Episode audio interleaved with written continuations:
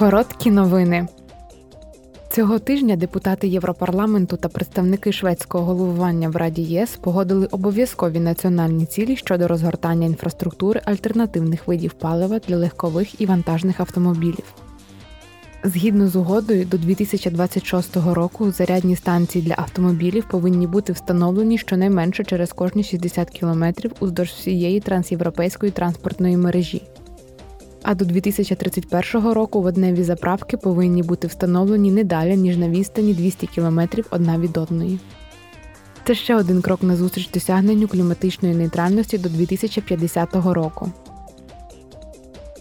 Завтра в Брюсселі Європейський парламент обговорить і винесе на голосування пропозицію щодо посилення принципу рівної оплати за рівну працю або працю рівної цінності між чоловіками і жінками.